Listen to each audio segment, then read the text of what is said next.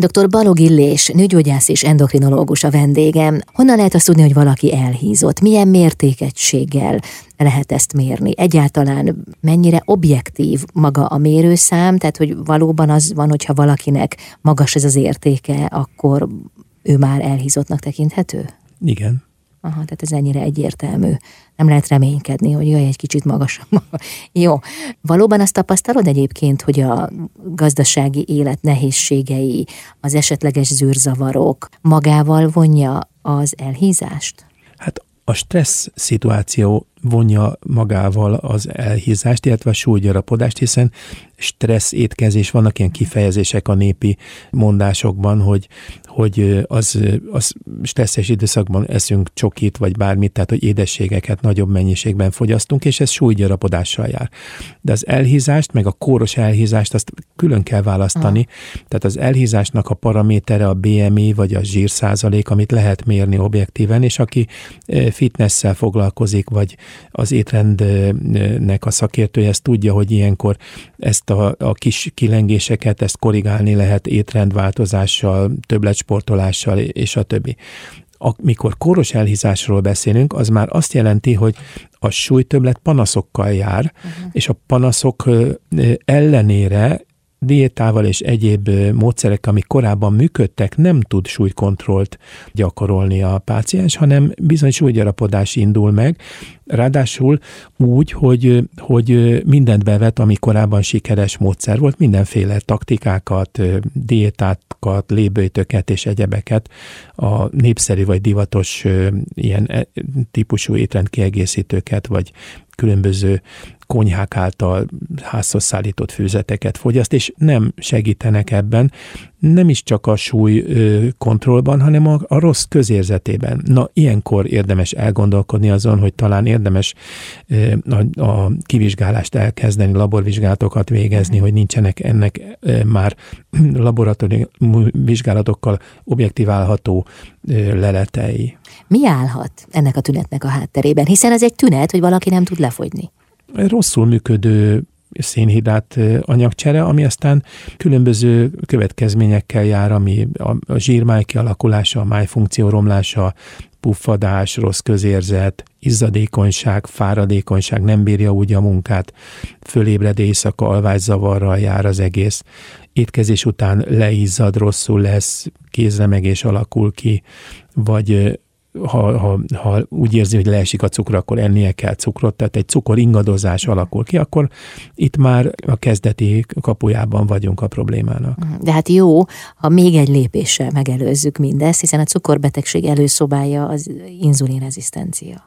Igen, de az inzulin rezisztencia is, hogyha ha előfordul, az még egy jó darabig uralható diétával, cukormentes étkezéssel, a gyors felszívódású szénhidrátok mellőzésével.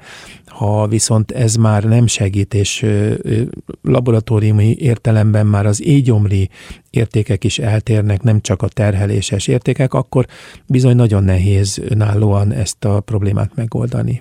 Mi lehet a jelzés a szervezet részéről, hogyha már az rezisztencia esete áll fent? Mire érdemes odafigyelni? Hát amikor nyitogatja a hűtőt fél óránként, mert eszik, eszik, de nem érzi azt, hogy jól lakott, tehát a jól lakottság érzésének a kikapcsolása, ha a, eszik egy kisebb szénhidrát mennyiséget, úgy érzi, hogy az rögtön rárakódott, pedig előtte két hétig szörnyű erőfeszítéssel fogyott fél kilót, és utána egy ilyen alkalom kilengés az másfél kiló súlyrapodással jár. Ezek azok a jelek, amikor, amikor már a szervezetnek a működési zavara, funkcionális zavara az jelentkezik. De ilyenkor még bőven visszafordítható Természetesen, a persze. helyzet. Persze. És mi a tapasztalatod? Ebben a stádiumban az emberek orvoshoz fordulnak, vagy pedig élik tovább az életüket, és mondjuk szenvednek ezzel a helyzettel?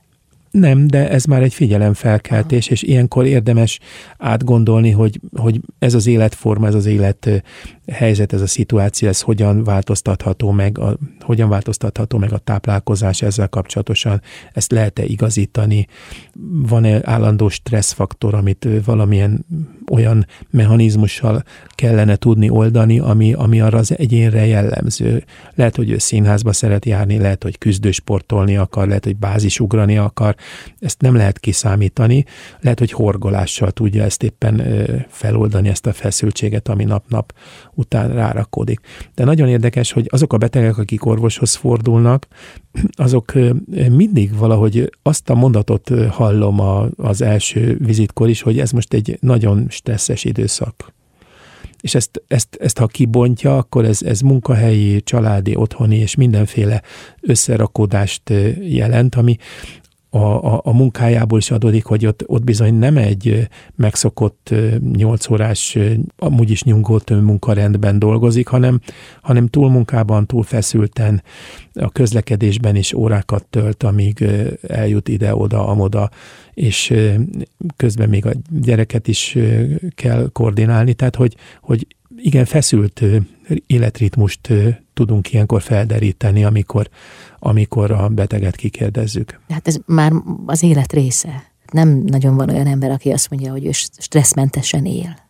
Hát akkor pedig meg kell tanulni azt is, hogy ezt hogyan oldjuk fel. Tehát, hogy az, az nem elegendő, hogy nyáron elmegyünk egy hétre, vagy két hétre szabadságra, hanem minden héten, hétvégén, azért van a hétvége, hogy olyankor valahogy felszabaduljunk ettől. Uh-huh. Meg hogy megpróbáljuk ezt a helyzetet kezelni. A kezelés az már, az már ugye gyakran az orvosi kompetencia. Aha. Aha. Vendégem dr. Balog Illés, nőgyógyász és endokrinológus.